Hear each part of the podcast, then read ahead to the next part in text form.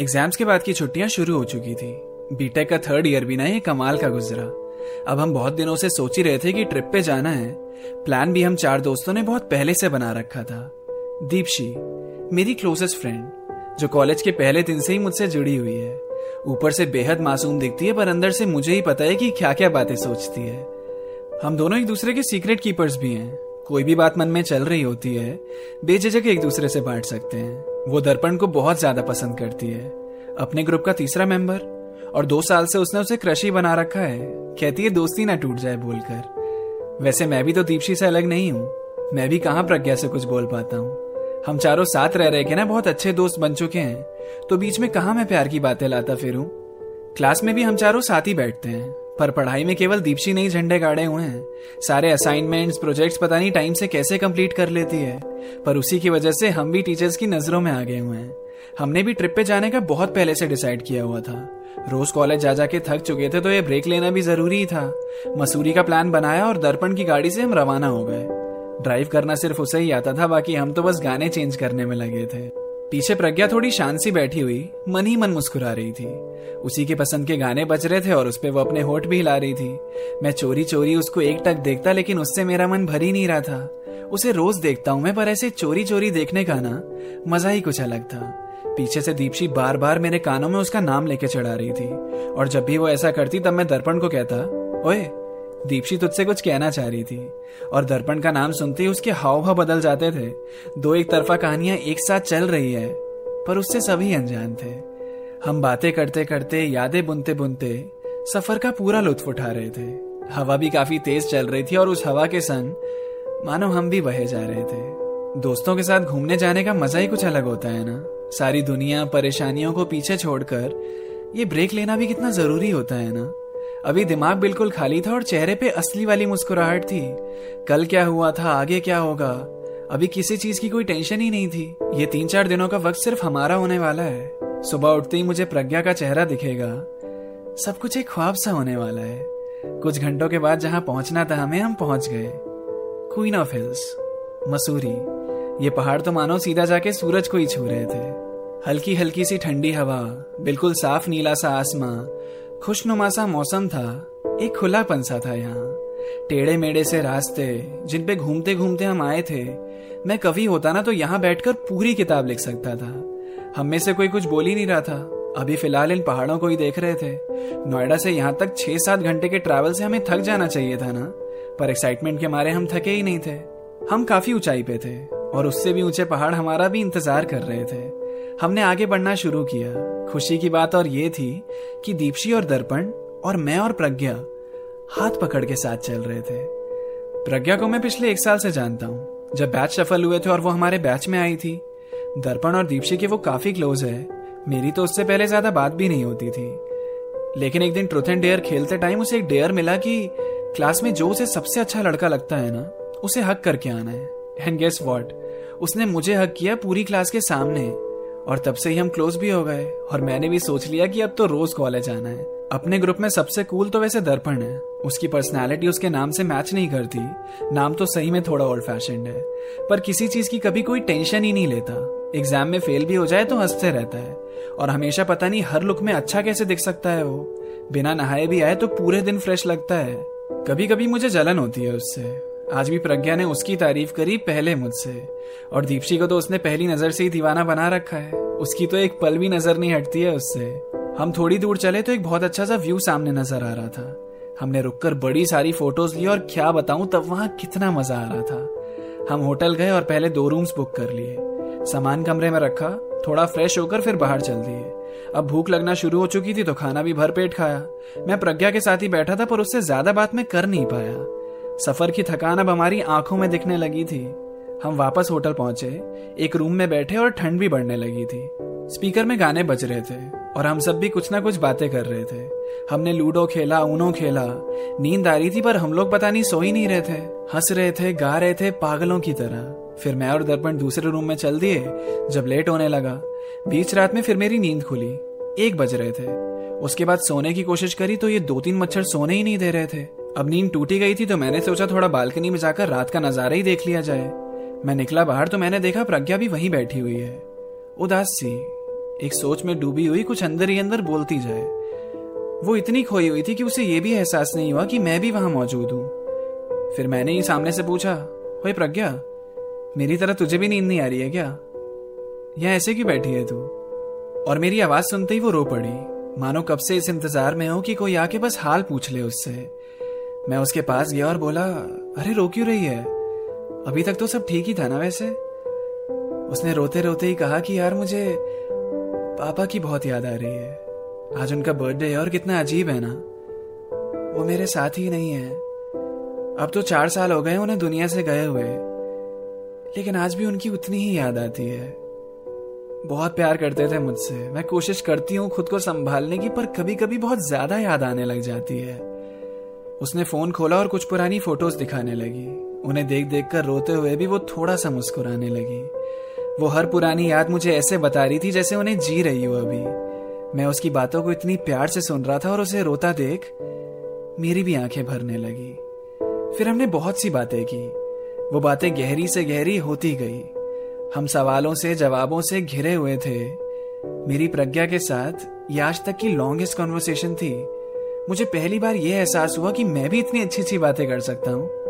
दूसरों को कंसोल कर सकता हूँ, दूसरों को मोटिवेट भी कर सकता हूँ। हम आसमान के नीचे बैठे सितारों को देख रहे थे। अचानक ही बीच बात में उसने पूछा मुझसे, हम हक कर सकते हैं क्या? मैंने उसकी तरफ़ देखा और थोड़ी देर तक देखता रहा। फिर बिना कुछ कहे मैंने हाथ आगे किया और उसके गले से लग गया। मैं समझ रहा था उसकी कंडीशन उसे ज़रूरत थी एक साथ की। चाँद भी आज थोड़ा ज़्यादा बड़ा लग रहा था। एक अलग बात थी इस रात की। मुझे एक ही पल में बहुत कुछ महसूस हुआ। एक झटके में ही मैं उससे इतना कैसे क्लोज हुआ? टाइम देखा घड़ी में तो साढ़े तीन बज चुके थे। हम दोनों मुस्कुराए एक दूसरे को देख के फिर सोने को चल दिए। मैं बिस्तर पे पड़े पड़े सोऊं कैसे? ये गुजरा मोमेंट आँखों के सामने से हट ही नहीं रहा था। इतना अच्छा सा लग रहा था ना सब सोचकर। उससे गले मिलना मुझे बार बार याद आ रहा था। फिर यादों में ही पता नहीं चला कि कब आँखें भी लग गई। दर्पण नहा धो के मुझे जगाने आया। बोला, उठ जा। सुबह हो गई। आज केम्प्टी फॉल्स और गन हिल को हमने एक्सप्लोर किया। सुकून का पर्याय क्या होता है, ये आज हमने महसूस किया। सुबह से प्रज्ञा से भी मेरी ज़्यादा बात नहीं हुई। वो दर्पण के साथ ही थोड़ा ज़्यादा इन्वॉल्व थी। और मुझे भी कल रात की बात दीपशी को बतानी थी। मैं किसी से कुछ ना कहूँ, पर उससे नहीं छुपा सकता कुछ भी। वो मुझे ए टू जेड पूरा जानती है। वो मेरी हँसी के पीछे का कारण भी पहचान लेती है।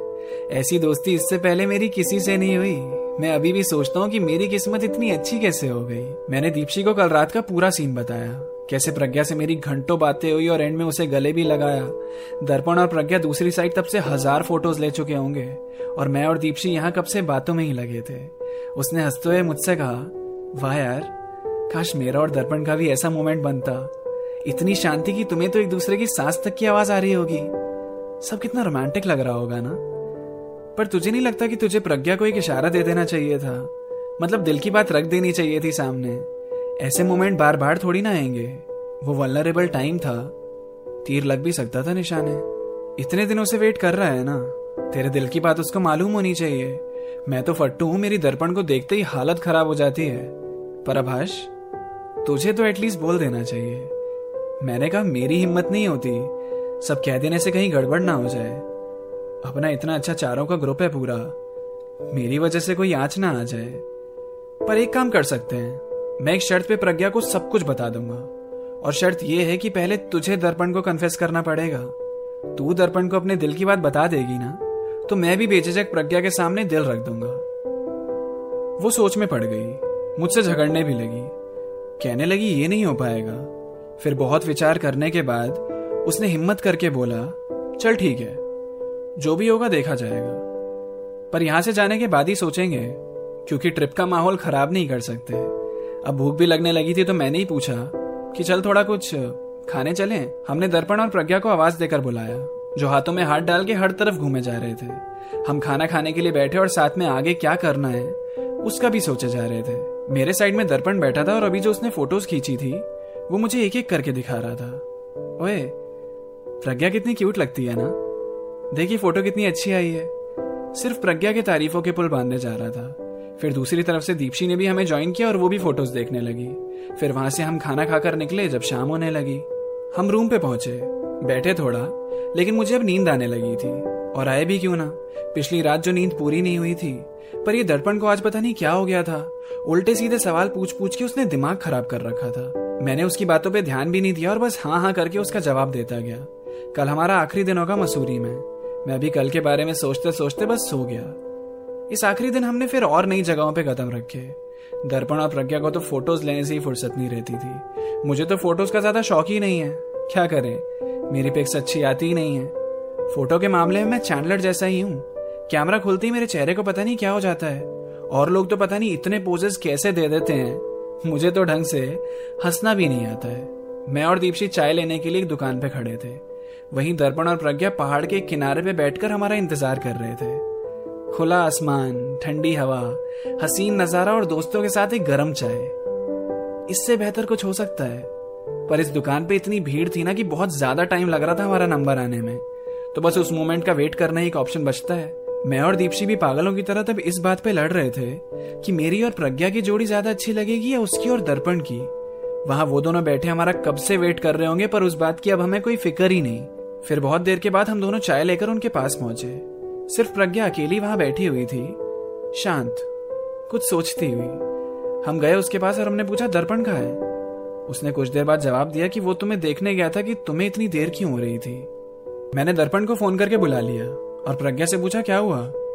तू इतनी चुप चुप क्यों है? वहाँ से फिर दीपशी ने भी कहा हाँ यार, जब हम गए थे तब तो खिली हुई सी थी। फिर ऐसी गुमसुम सी क्यों है? उसने कहा, मुझे कुछ नहीं हुआ है। मैं तो बस जो दर्पण से अभी मेरी बात हुई, बस उसे दोहरा रही थी। उसने शर्माते हुए हमारी तरफ़ देखा और कहा, दर्पण ने मुझे प्रपोज किया है, और तुम्हारे सामने अब मैं क्या बोलूँ, वो बात ही मुझे समझ नहीं आ रही थी। हम इतने दिनों से साथ में हैं, एक दूसरे को अच्छे से जानते हैं तो मैंने भी हाँ कर दिया। तुम दोनों ने ऐसी शक्ल की बना रखी है? मैंने ठीक किया ना? दीपशी और मैंने एक दूसरे की तरफ़ शॉकिंग नज़र से देखा। दो दिल एक साथ टूट रहे थे, पर चेहरे पे हमने दर्द दिखने नहीं दिया। जहाँ मेरी प्रज्ञा और दीपशी दर्पण की जोड़ी की बात चल रही थी, वहाँ दर्पण और प्रज्ञा का सेट बन गया। हमने अपना प्रपोजल पोस्टपोन किया था कि ट्रिप का माहौल खराब ना हो। पर यहाँ तो अंदर का ही माहौल बर्बाद हो गया। पर यह अचानक हुआ कैसे? हमें तो भनक भी नहीं थी। लेकिन अब समझ आ रहा था दर्पण के मुँह से प्रज्ञा के लिए इतनी बातें क्यों निकल रही थी। वहाँ प्रज्ञा सारी कहानी खुश होकर सुना रही थी कि क्या हुआ, कैसे हुआ।